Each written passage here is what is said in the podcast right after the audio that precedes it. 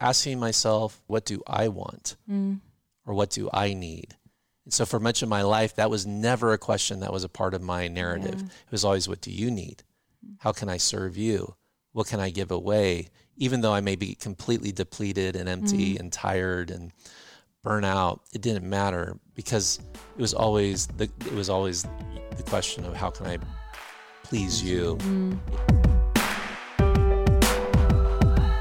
Everyone, I'm Kara. And I'm Caleb, and welcome to the Kara and Caleb Show. When it comes to life, we believe it is so important to ask the right questions, but also to learn how to live in the tension and the uncertainty of those questions. Yes, when we learn to live in the tension of unanswered questions, we become more resilient, more radiant, and more human. On this podcast, we explore the questions that have shaped and defined the lives of our guests. And then we dive deep into the beauty and the transformational process that occurs as we wait for answers that may or may not come as we expected. So join us as we explore what's possible when we are able to rest in the tension and live the questions of our lives right now.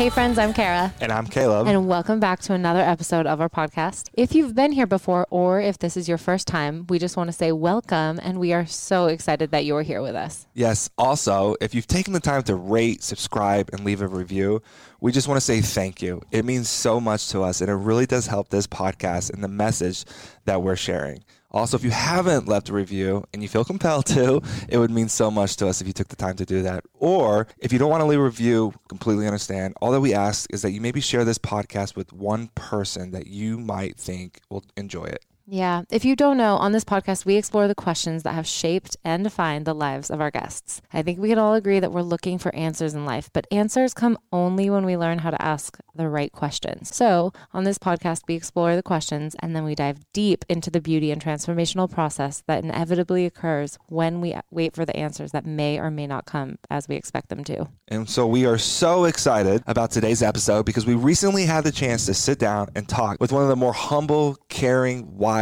and honestly, one of the most just overall genuine people I've ever met. He's known also as Mr. Rogers of self improvement, and his name is Mike Foster. If you haven't heard of Mike, he's a best selling author, a speaker, an executive counselor that empowers people to build strong lives by turning their setbacks into superpowers. He is the author of several best selling books, and his work has been featured on Good Morning America, Fox News, and the New York Times. In addition to that, Mike is also the host of a chart topping and highly acclaimed podcast, Fun Therapy, which we actually had a chance to be on, and I cannot wait to share that episode with you all. But his podcast, Fun Therapy, is so good, and we highly recommend it. But that's not the only thing that we recommend. Mike also facilitates a two day personal development workshop designed to help you turn your pain into power. His workshop is called Strongest, and it's actually coming up here in Southern California, uh, down in San Diego on June 15th to 16th. And his workshop will empower you to uncover a renewed sense of strength, joy, and focus for your life, work, and relationships. So, if you're looking to silence your inner critic, stop the codependent habits in your life, and begin to realize how strong you really are, this workshop is definitely for you. That's right. We'll have all of his links, links to his website, his podcast, and his workshops below. And we could talk about Mike all day, and especially about the question that he asked himself that's really profoundly shaped his life this question of what do I want or what do I need? Uh, but I think we'd much rather have you hear directly from him. So here's what Mike has to say. And as always, we hope that this podcast blesses you as much as it does us.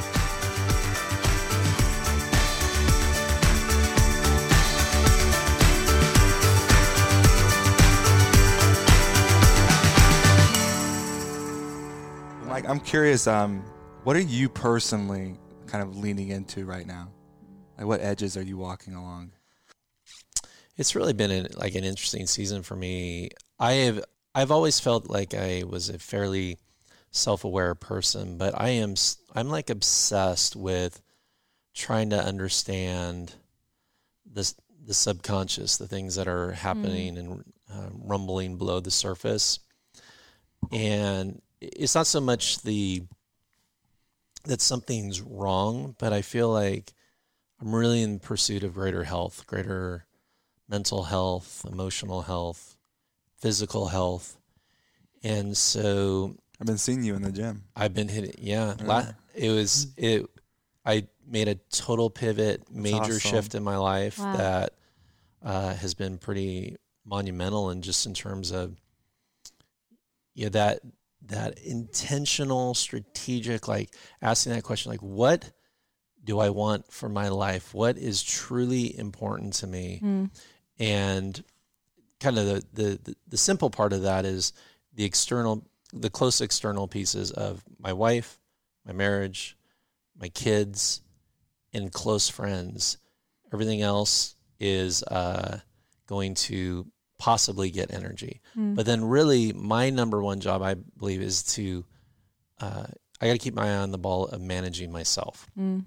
and I know that if I can manage myself well, everything around me is going to work and thrive. And whether it's career stuff, friendship stuff, marriage stuff. And so I have just been very, I don't want to say like um, self obsessed, but there, but I am obsessed with thoughts, beliefs, values that possibly, that I've had for a very long time that possibly aren't true. Mm.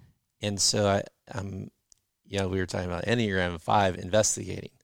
I have been investigating my beliefs, and not not in terms of you know religious beliefs or those things. It, that's not. That's another whole other thing. I'm really like, what are the beliefs that drive my life Yeah. That are possibly born out of trauma or fear, or scarcity, or a wound Yeah. or something that just honestly a lie that has benefited me really well has allowed me to kind of continue on in behaviors that it's like yeah i'll just believe that because it's, it keeps me comfortable Mm. and so i've just been really pressing into that and i want to grow i want to i really want to be healthy and i the reason why i want to be healthy is because i see the ripple effects of health Yeah. and it, it's uh, you don't have to have a lot of projects in Mm. terms of health if you just have the personal project of let's get mike's heart healthy and and soul healthy and mind healthy uh Im- impact can come from that Yeah. Mm. When you say you hit this big pivot, was there something that that made you hit the pivot? Was there something that kind of drove it? Yeah, I mean, in terms of the health piece and kind of so, I'll I'll describe it this way: in 2018, zero days in the gym. Mm. 2019, over 200 days in the gym. Wow. So there was a massive pivot, Yeah. right? And the health piece of it, and the, the the physical fitness piece of it, is an interesting thing because there was a there was a thought or a belief about physical fitness. So I have had a picture of myself for a very long time as skinny, weak Mike Mm. and like just the phys- my my relationship with my physical body has been one that I was always tall, I was always skinny. Uh, I was not an athlete. I was not athletic. Mm. Um, and so again, these these beliefs and pictures of ourselves get formed very early on in our story. And so I always saw myself like the gym is not for me. Strength, physical strength is not for me. I don't belong in this sort of community of gym people and ex- and so a lot of I remember the early days of working out just a lot of it was more psychological Mm-hmm. than anything Mm-hmm.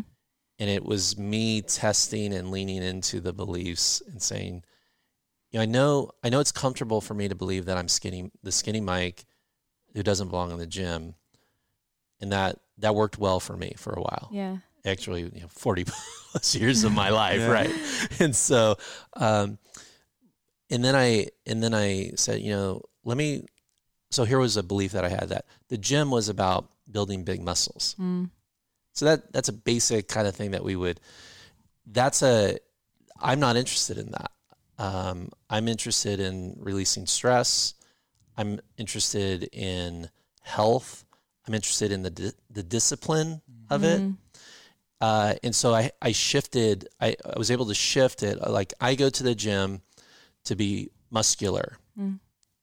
if i if i went into the gym that way i would be very discouraged because still today, I don't have huge guns or, or look like I spent 200 days in the gym. But that wasn't that wasn't the point. Yeah. And so I think re- redefining Yeah.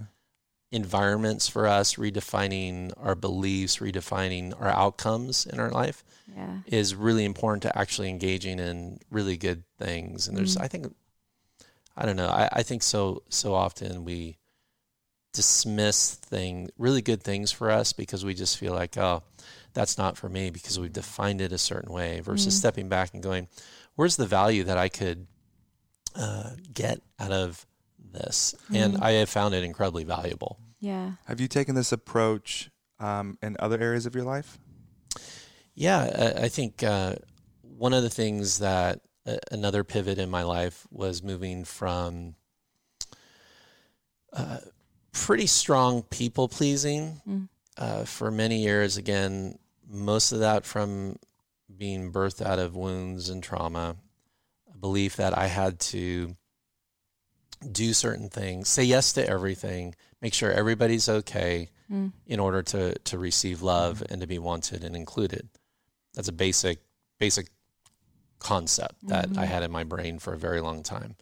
And it's also it's also that's the core of codependency by the way too. Mm. And so um, that idea of saying no, saying uh, having limitations, actually caring for my own soul, asking myself, what do I want? Mm. or what do I need? And so for much of my life, that was never a question that was a part of my narrative. Yeah. It was always, what do you need? How can I serve you? What can I give away? Even though I may be completely depleted and empty and tired and burn out, it didn't matter because it was always the it was always the question of how can I please you? Mm. And and that's the power of our need for love too. It's like Mm. I'll burn out. I'll do. Every, I will Yeah. have no boundaries in my life um, because I just so des- desire to be loved and wanted. Yeah. Um, and until we kind of que- begin to question those things and Mm. go like, why am I doing this? And ask a better question. A better question for my life has been, what do I need Mm. first? That's the first question. So then I can ask the question of what do you need? Yeah. Because I actually have something To give. To, To give, give. from. Yeah. yeah. Yeah. You'll love this. I um I was at onsite in September Oh, awesome. and Caleb and I had just started dating and you know, on site they do all these classes. So at night we have the class about codependency, the class about Yeah. narcissism. And I was like, I'm so excited about the class about narcissism. I'm so I'm so excited about all the classes. And then I on the phone with him I said, I'm not very excited about the class about codependency because I am zero percent codependent. And then I, I took the class and I came back and I got on the phone with Caleb and I said, I think I'm 100% codependent. but I think I think my point in saying that is it's really interesting as you're talking. Just we've been in this big conversation of unpacking the narratives that we just come into every day, especially being in a new relationship, being Yeah. engaged. What are these narratives that I'm carrying in that are influencing the way that I interact with you, the way that I like ask questions Mhm. or whatever it might be? And I think yeah, what you're doing, like getting getting yourself to reframe these narratives, is takes so much bravery. like, Yeah, because the story the stories are very powerful in our Uh-huh, lives, and we uh-huh. don't.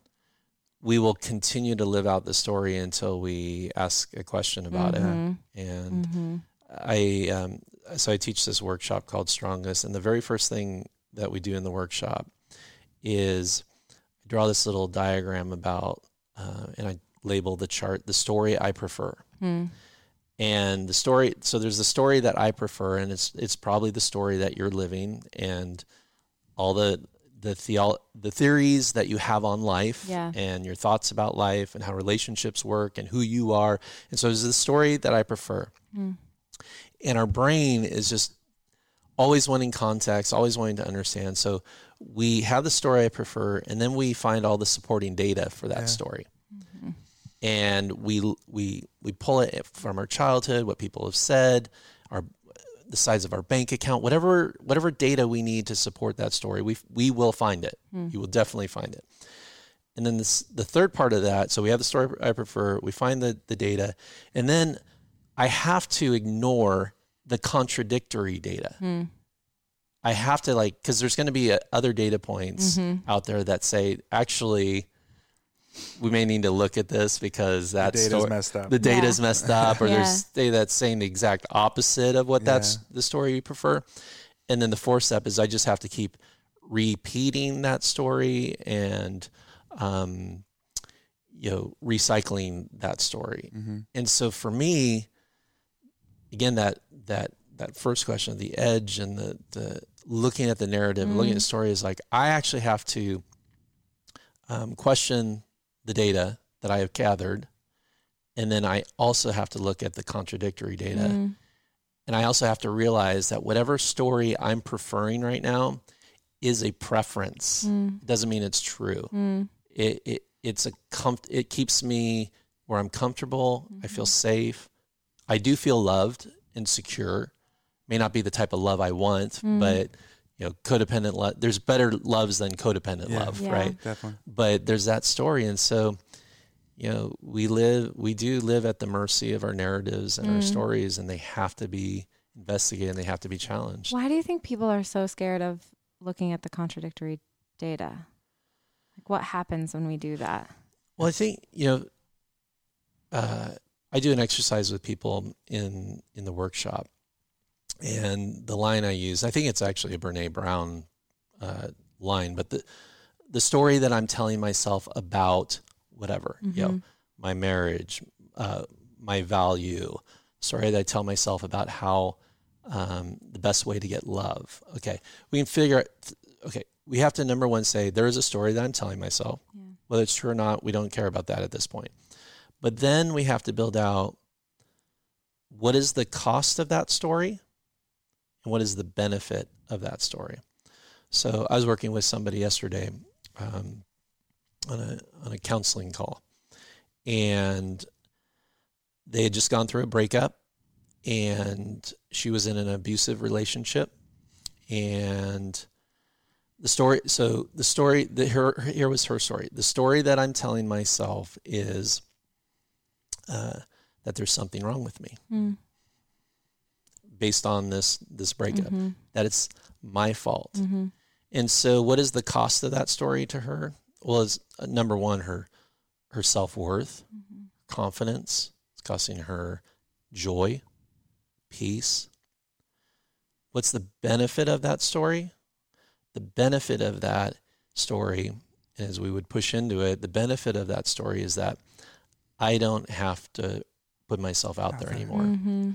i don't have to Mhm. risk any i i'm her she was so convinced that she is now going to be single for the rest of her Mm. life Yeah. because she's not it was her fault there's something Inherently, wrong. inherently wrong with Mhm. her Mhm. and i completely understand how she got to that story Mm. how we i we can explain our stories that i prefer all day long and they'll make perfect sense Yeah. we know how we got there but we have to look at the cost and we have to look at the benefit and there is both costs and there are both benefits and i don't think we step out of those stories until we realize um, that ratio is not going to work for me Mm. like way too much cost Mm. very little benefit Mm. and then I think we we go, you know, I'm going to write it. So really, what she should have said in the story that I'm telling myself about that relationship is that I was really brave to get out of Yeah. it, Yeah. Yeah. and then think about the cost and the benefit of that storyline Yeah. versus there's something wrong with me. Mm. That's so good. It's a f- completely flipping the script. Yeah. Mhm. Yeah. And it's crazy, like, even when you look at people's work, when they will say, like, 97% of the thoughts that I think today are the same thoughts I'm gonna, that I thought yesterday. Totally. And so they're literally reinforcing these same narratives Mhm. over and over and over again. I was just talking with a friend, and I just wrote about it on Instagram last night, but I used to be the king of, like, I was, oh, as a four wing three, um, when my three was really out there, I'd be so hard on myself. And it, a lot of it would be kind of, you know, I should have known better. I should have done better. And then over time, as I started doing work, I realized that I was just reinforcing with those statements, which can look like, you know, constructive criticism and you got to like, Mhm. motivate yourself to do better. And, um, and it helped to a degree. But over time, I realized that, you know, you should have known better, you should have done better, so on and so forth, was just reinforcing a deeper narrative that says, I'm not enough. Yep. Otherwise, I would have known better, I would have done Mhm. better. And I've just come out of that feeling like complete shit because it just reinforced all the shame that at the time really was the driving force behind my life. Oh, And it just looked like motivation, right. right? Right. And so I was like, oh, that's the underlying story that's keeping me stuck. Mm-hmm. But I realized that over time, like even with our our coping mechanisms, it's so it's so easy to get so mad at ourselves for the stupid things that we do sometimes to cope, right? But at the same time, and I talk about this often because I've walked away so many times being so angry at myself. But then when I look at it like at myself and be like, wow, I love myself so much that I'm going to do something as ridiculous as that to cope Mm. just to keep myself from feeling vulnerable and exposed. Like rage right? Like i'm rage was my way that i coped. Anytime i felt threatened anytime i felt exposed never been in a fist fight in my life but i would just erupt with rage because it would give me control of a situation. Yeah. right? Because i felt exposed and you're not going to see me and That's the benefit, right? yeah, mm-hmm. and that's the benefit, one percent. And so I realized, and I would get so mad at myself afterwards, being like, "You're an idiot, Caleb. Like, why did you do that? Like, so on and so forth." But then over time, I'm like, "Oh, I love myself so much. that I'm gonna be the Hulk to protect myself from being seen and and experiencing this wounding that I don't even know, but my body remembers it.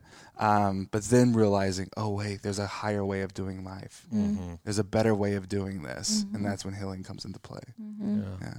Yeah. I um I talk about the the fact and and this is scientifically proven that 95% of our daily lives is driven by subconscious Yeah. programming. Mm.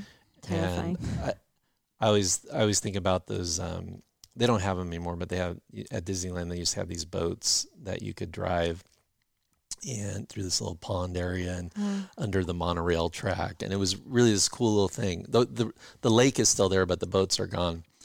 And as a kid, I remember uh, driving those boats. They, you know, I'd be an eight year old kid, and I'd be behind the wheel of this boat, and Mhm. you can, and I could turn it, and it would Yeah. turn, and and I thought I was, I thought this was so amazing that they would let an eight year old kid just drive a Drive boat boat. Yeah. in the water and it was so cool and the reality is you know i i didn't necessarily even well i wasn't aware of this time but there was a track underneath the boat Mm.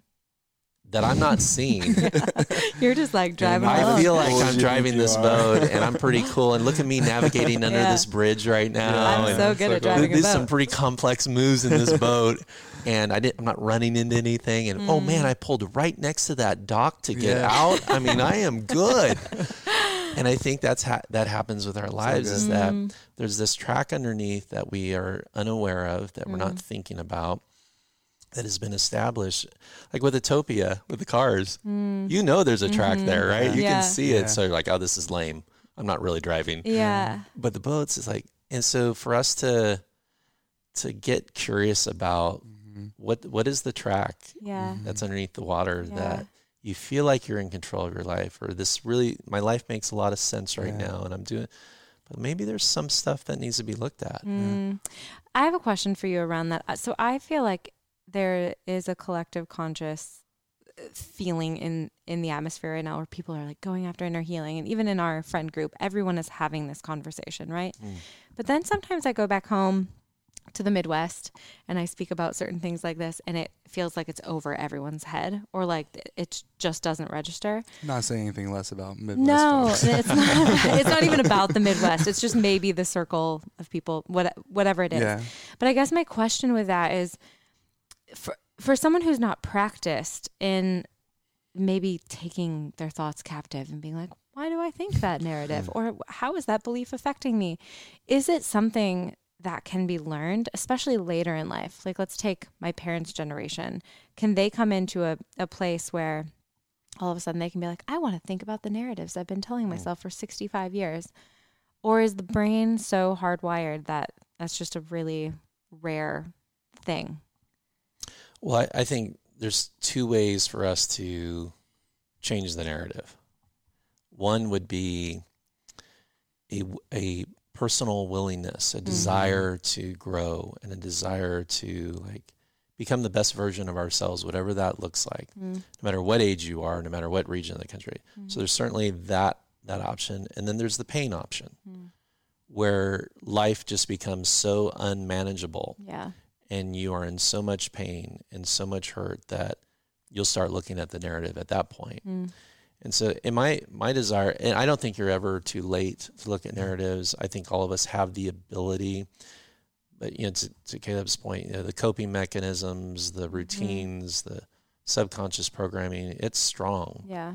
Um, but the beauty of you know the brain is actually it can Sick. change, Yeah. Mhm. and and um, all those grooves and all those channels, and it could be like seventy years of believing Mhm. something and operating a certain way in a certain Yeah. rhythm can be changed if that rhythm is not not serving you. But it does take either desire or it takes pain. Mm.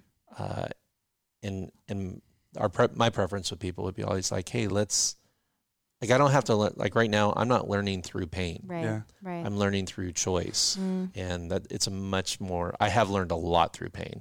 Mm. like I don't. Mhm. Maybe I should get smarter about this. You know. Yeah. Yeah. It's just disrupting comfort. Mhm. Like I'm willing to be uncomfortable as long as Mhm. it doesn't threaten my overarching level of comfort that I am, the status Mhm. quo, Yeah. right? I'm no risk. I can I can do this. I can Yeah. I'm not saying this in a, a negative way, but I can clock in, I can clock out and go home.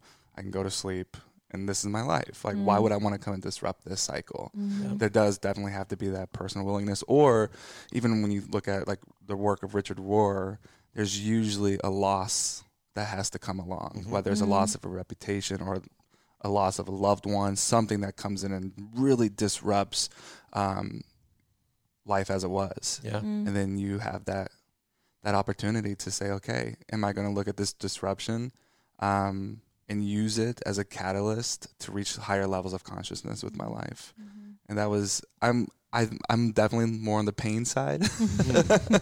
like, Me too, why am I doing this to Yeah. myself? Uh, But as a recovering perfectionist, Yeah. um, I think that's what I read. Yeah. Right. Uh, Going to the other side of the coin, how do you? Because as somebody that's highly ambitious for the for a long time, really trying to outrun my shame more than anything, but my healing would become a performance Mm. right? And so often you hear from people who, yeah, I'm so curious about my subconscious patterns or my beliefs and everything happening, but it's almost like I'm trying to, whether you're probably not aware of it a lot of times because it creates so much frustration. I know that it did for me, but I was so frustrated because I'm like, when is my healing good enough? Mm.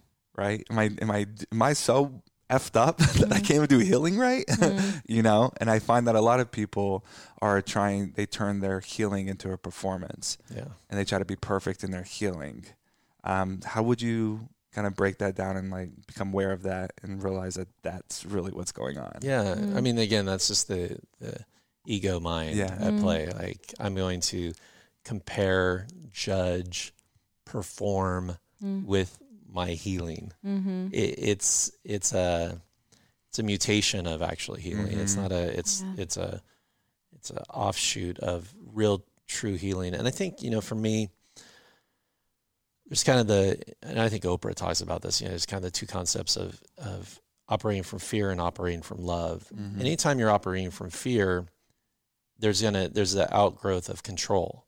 Mm. And so if we were trying to control the schedule of our healing, how it looks, yeah especially uh, like think about grief. Grief is so confusing and so wobbly and all over the place, and yet we want to control our grief process. I'm like, no, that's that's actually still fear, Mm. scarcity based thinking, versus love.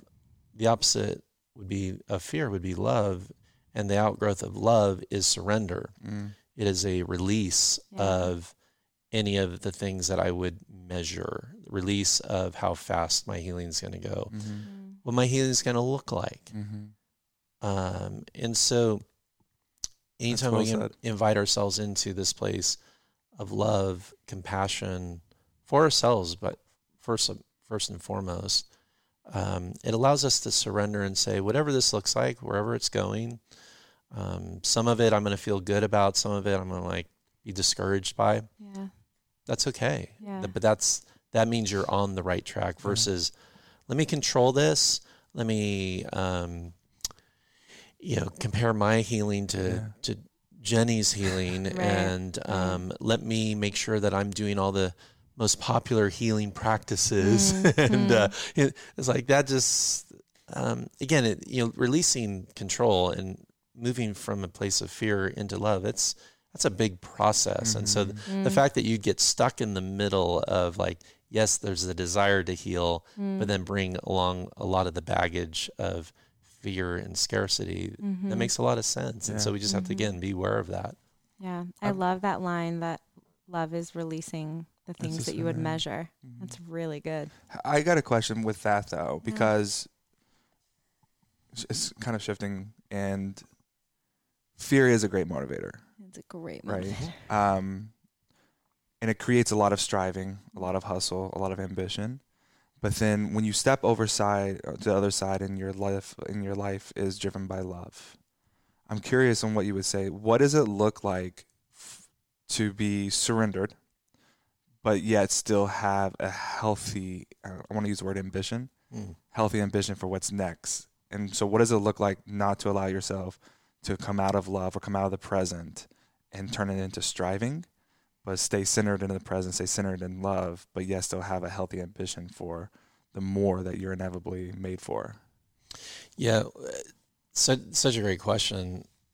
And from my own story, I have uh, I've certainly operated in fear and scarcity for decades uh, in business, in my relationships, and it has served me very well. Right. Mm, So let's just put that out there. Yeah. Mhm. yeah. Worked really well. okay. Um, Mm, and and that's okay again that's okay like we have to under we can't sort of be dishonest about the fact that fear actually is a powerful Right. force that will actually produce Right. a lot of positive results okay yeah. the problem with the results and the problem with fear as the motivator is that it is unsustainable Right. Mm, we will reach a point Point. in our lives where Mhm. like i can't do this Yeah. anymore we've you know, completely have betrayed Absolutely. ourselves completely emptied ourselves and and so i made a shift went to on-site also mm, um, a couple years ago and did a lot of really good good work and Mhm. got some really amazing clarity and made a decision to move over into a life of surrender. Mm. and because I just I had hit a wall like I cannot I cannot live this way. And I've been doing therapy and uh, aware of my issues and really always always have been interested in personal development. But um, the interesting thing is that I feel so there's not only the success of I am enjoying life at a at a degree I never thought possible. wow. In like enjoying being present, being with my heart, mm-hmm. being with my wife, like just my kid. Like this moment is heightened with enjoyment now because of moving over in love. And what fear tells me, and, and what fear was would have told me back then is that for you to move over into love and surrender means that you're now putting everything that you want and you desire and you're going for in the world at risk. Yeah. Yeah. You've just compromised Yeah. you've just um oh like i have i have massive dreams and massive Yeah. vision Mm, and i plan on that those visions and dreams happening mhm. and i am i am passionate i'm going for it but i don't live i don't live in the future Yeah. i am not measuring because love again isn't measuring fear would have i'd be like oh i'm behind Yeah. let's go i need to Yeah. hurry this up i need to work harder you know Mm, um, and so, and what's interesting, I, I don't, I don't say this in a, a boastful way, but like every metric of success has doubled and tripled in my life wow. by living a life of love. Yeah. And that's the counterintuitive thing because fear says like, if you do this, if you go to this new way, Mm, all that's, you're, you're just, it, you're, it's a loss. mm. It's a liability.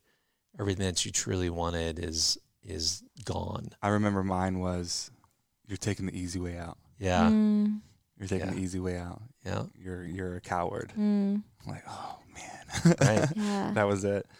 It's so Um, convincing though is. too. Like It really is. Those little again, those little Yeah. statements, those little Yeah. stories, Yeah. they're so convincing. They can- keep us in that fear. I've it's so interesting as we're talking about this. So going back to Enneagram, I'm a seven.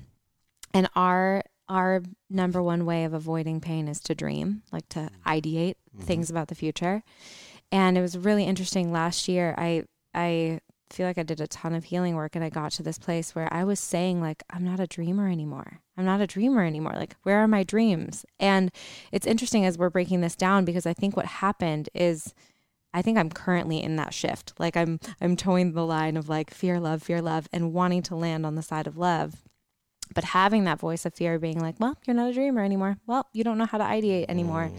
But it's not actually that. It is actually that I'm fully enjoying the present. And I think when I when I learned to do that, it really opened me up for the right things to come in. Even meeting Caleb, I feel like I, I wouldn't have met him if I had not gone through this process of like opening myself up to be in the moment. Um, but it is it is like the hardest thing to to grab onto that voice of fear and be like, you don't you don't get to speak into this because I still want to default back to like the, fear got me so far. That voice was really powerful in getting me to LA and starting my Yep. career and making a certain path of successes It happen. has its place. hmm it does. But now I feel like I I love this idea of like how do I live from a place of love? And I feel like at 35, that's pretty young to be doing that. I think it's kind of young. Um, but I even even together as a couple, we've been like, are we behind? Like w- oh, our careers aren't where we wanted them to be at 35 or and then I think we're good at catching each other in that and being Yeah. like, let's step back and actually I asked- evaluate the yeah. reality of our life. I asked that question because it's very much pertinent to me right now, where Mhm. it's for I've done like I've accomplished everything that I've ever wanted to do as a child, all driven by this fear of not being enough. Mm. So let me just climb this ladder of success, and someday I'll be enough. And then I was like, oh shit, I missed something along the way. And I'm so thankful that happened at an early age. But now it's even last year on June 3rd, you know, I had this moment where it really was just a profound moment and something so personal to me where it was it was sparked by so much frustration and something that I've been contending for for the last decade of my life, um, where it was finally enough. I- I- like if my life never changed from this moment forward, it's enough. Like it's good. Yeah. And I was so afraid of that because then where would the drive come from? Mm. Where would the motivation come from? Right? Like how am I supposed to pursue? Like what it is, what is that? And I would be so afraid. But then when I experienced that, even kind of like what you said, um, like food tasted differently. I actually smelled the flowers. The wind on my face felt different. The breeze from the ocean was um, like brought me to tears. It like totally heightened every sensory level of my life, and it was just honestly not to be crass here, but it was like I was walking inside of a, a living orgasm, Mm. and it was just like this is amazing. Is Mm. this what? Is this what living in the present looks like? Mm. And even as I look at the kingdom of God, I'm like, this is what Jesus, this is freedom here on earth as it is in heaven. Like this is advancing heaven on earth. It's living in the present and doing the work to get to the present because it it takes a lot of work. But I'm also very much in the same place of like, what does it look like to materialize the cravings and not cravings in a, a striving way, but the longing, the hunger, the dreams that I can feel and hear that I necessarily haven't put to words yet, but I just know there's an expansion, there's more, and we're made to grow, right? Because God is always uh, revealing parts of who God is to us, and as we behold that beauty, we are also being transformed. So we're also growing, but I'm very much in this process of, of what does it look like to grow from a place of surrendering And, and not do any work that so easy pulls me out into striving, Yeah. Yeah. right? And then it's like, you know, I'm building like five websites right now, and I'm like, oh, we got to do more work now. like we're take, we can't go to vacation. Literally. now. What So- and I want to know with that too. What does it feel like for you to have like in this new space to have your life motivated by love, but to still have dreams? Like, what does Mm. that feel like? I think number one, it feels more human Mm. eh, uh, versus um, me operating out of my false self or shame or almost disconnected from from myself Mm. uh, to kind of accomplish the things that fear is telling me to accomplish. It requires us to totally compromise our humanity and humanness, which so for me it's like um, you know, my theology. I, I think about my theology. My whole theology is um, to enjoy enjoy whatever God has put in my life. Like, and if I can enjoy things, I know I'm winning. I know the people around me are winning too. Hmm. Again, if I can enjoy my wife, if I can enjoy a meal with friends, if I can be there, not thinking about the five websites I Yeah. gotta build. Yeah. There's like, uh, and I do think one of the things that's been interesting about this kind of shift from fear to love is I think love accelerates vision. It it Mm. really does because it it it releases you of all the noise and it releases you of perfectionism, Mm. which is a grinding thing. It perfectionism will never get the project out the door, Mm. right? Like that's just because we'll keep working on it. Will Yeah. never be enough. But surrender and love and doing our best and saying, okay, this isn't perfect, Mm. but it's my passion. It's good. I I've thrown everything Yeah. I can at that project. Actually, does get out the door. Yeah.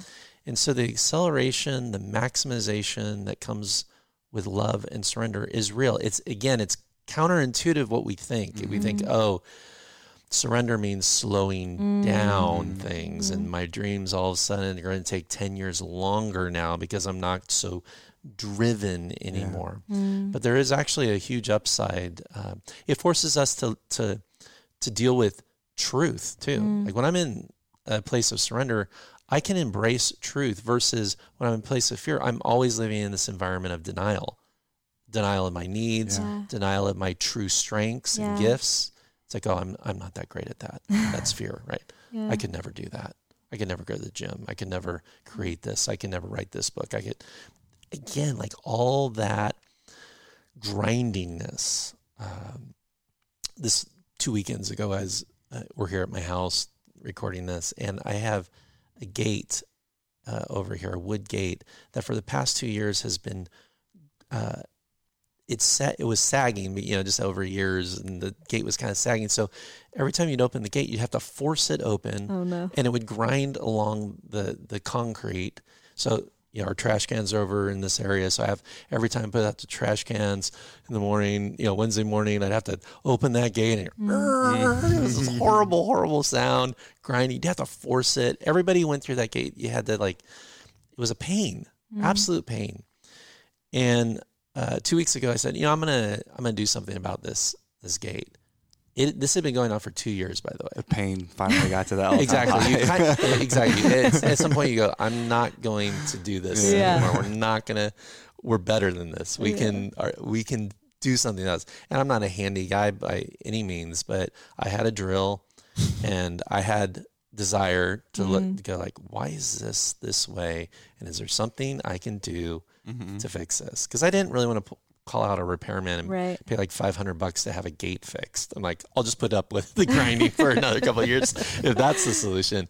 But, you know, I literally took 10 to 15 minutes, took the hinges off the post, moved the gate up one inch, Wow. got my Drilled it wife, got my wife, yeah, drilled it back in, got my wife involved. She helped me, you know, a little bit to steady the gate. And all of a sudden now, with about 15 minutes worth of work, this gate is opening and closing. Yeah. No, no sounds. I'm feeling great. My neighbors are probably really happy that they don't have to hear this the screeching noise anymore. But but I think that's that's kind of what if we do that work and we go, okay, Mm. um, can I put 10 or 15 minutes and just investigate what side of, am I on the fear side or love Mm. side? And if I can make the little tweak, a little pivot, Mm. It opens up, it opens up everything. Yeah. Everything works better. And that's what I'm saying. Like it, the surrendering, the living in love Mm. means your gate's going to open a lot faster and smoother and your neighbor's going to be a lot more happy Yeah. and you're going to be a lot more happy and you're going to be feeling like you're not going to be second guessing yourself Mhm. every time Yeah. you know you've got a new idea or a new project you're just going to go for it you're not going to bring perfectionism and shame and you know beating yourself up you're not going to be running 5000 scenarios of like well will julie be okay with this will my Yeah. parents be okay with this like no you just create Mm. and you do and to me that's how that's how I, I I've, that's why I think I've experienced like Mm. times two, times three effectiveness, um, better projects, better impact, better financials. Everything is winning when you live from that place. Yeah. Just moving the gate. I love that. Yeah. What is um when somebody identifies, maybe they're getting more curious on like, is this fear speaking or not? And they realize it's fear. Mm. What's that next first step that I take after realizing this is fear? And I want to do my best. I want to start moving over to love, but I don't know where to go. Well, I think a lot of there's a lot of I would say inspirational Instagramming type things that say like fear is your enemy. Yeah. You know, totally like crush, slay fear. This kind of I, I say welcome it. I say, Mm. wow, there you are. Look at you. Mm-hmm. Um, and then I would get curious about wonder wonder who planted it there. Wonder how it got there. Yeah. And um, and usually it's from from usually early in our stories, some trauma, some words spoken over us. And trauma, when I say trauma, it could be little little things, Right. micro little T Mhm. traumas. doesn't have to be like intense, severe. It sometimes is, but um, wonder where that wonder where that fear came from. Mm. Wonder why it's being triggered right now. Like why why is it so strong in my Mhm. life?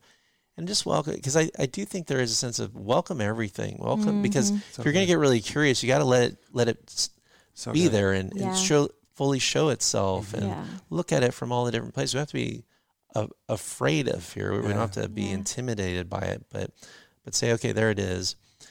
And then I, I also think people are very powerful in the sense that everyone's smart. Everybody knows. And and so like we choose fear or love Mm. we do make that choice. We actually really do. Um, you know, we talked about the story I prefer. We talk about our comfort zones. It's like Mm. there's a reason why it's there, and you get to choose as a empowered adult Mhm. whether you want wanted to to be at the driver's seat Mm-hmm. or do you want to be, you know, probably not ever going to remove it from the car, Mm-hmm. but maybe be sitting in the back seat Mm-hmm. and its voice isn't quite as strong. Yeah. and you let love drive the the, the car, or you let confidence or worthiness Mhm. or value drive the car. Mm-hmm. Uh, so I think it's just welcoming it. I think it's investigating, like where did, how did it get here, and then is it is it in the right spot in Mm. terms of my life? Because we're Yeah. never going to totally get rid of fear. Yeah. Yeah. I think that's a big thing right there. It's like the goal isn't to remove it. To remove it, yeah. And I think a lot of times for, for in my own life, trying to not just remove fear, but really dealing with like identifying shame in my life and being like, ah, it's still there. Mm. My Mhm. my healing is not good enough or Yeah. whatever it is. But then it's realizing that like, oh, I'm never going to remove shame from my life. The Mhm. the key is to learn how to respond differently to it. And then that's how you Yeah. begin to build resilience towards it. Well, again, Yeah. removal is is an ego thought. That's a that Yeah. is like to remove something. Yeah. Closure. The idea of closure. I gotta have closure on this. That's yeah. this is like surrender means I am a work in process. I ebb and flow. I Mhm. I pendulate between fear and love at times. There's shame sometimes Yeah. pops it. It's that's all very normal. I mean, I I go to two hours of therapy every month. Mm. I'm in a 12 step codependency group. I do my work. I am doing my work So because good. I realize that this is an ongoing journey of Yeah. health. This is a very long process. I don't. We Mm. never arrive Mm-hmm. in terms of living fully from from love Mm. maybe some people have, but I don't think I, I want to Mhm. keep doing my work Yeah. and and finding those little pockets of shame, finding those little bits of fear that are still residing and hanging out, and go, let's just keep let's just keep processing that. Let's yeah. keep um, bringing that more into health. That's so really good. good. I always like to give names to my emotions. Like Yeah. Frank is anxiety. Or I, like that's what I teach to my students. Yeah, like, like- when I go and I do these workshops with students. Sam is fear. Because And it you're like, helps Sam, you- why are you here? I know. It What helps do you you want to talk accept about him, today? Totally. It helps you accept them Well, because well, it, it helps you welcome him Welcome too, because he's like knocking It's on the door, accepting. and he's like, "I wanna, I wanna say something," and you slam the door in his face. He's just gonna keep knocking louder. Right, It's just gonna come right. back more viciously. I've got the heart of a hero.